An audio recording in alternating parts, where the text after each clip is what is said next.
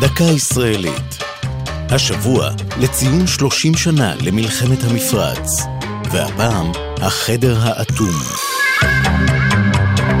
הימים הם ימי מלחמת המפרץ. נשיא עיראק סדאם חוסיין מאיים לתקוף את ישראל בטילים קימיים שגובהם כגובה בניין בין ארבע קומות. תרחיש האימה מהדהד ובמערכת הביטחון הוגים פתרונות מגן שונים, ביניהם החדר האטום. תושבי המדינה התבקשו להקצות חדר בביתם שיהפוך לחדר המיגון. פסי נייר דבק הודבקו על הזגוגיות למניעת התנפצות, ויריות פלסטיק אטמו את החלונות למניעת חדירת גזים מבחוץ. מתחת לדלת נדחסו מטליות רטובות במחשבה שתמנענה חדירת גז.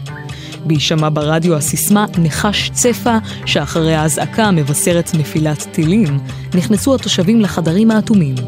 בנוסף למזון ושתייה שנאגרו מבעוד מועד, הוכנו שם גם ערכות מיגון, שכללו מסכות אב"ח ומזרקי אטרופין לטיפול בנפגעי גז קימי.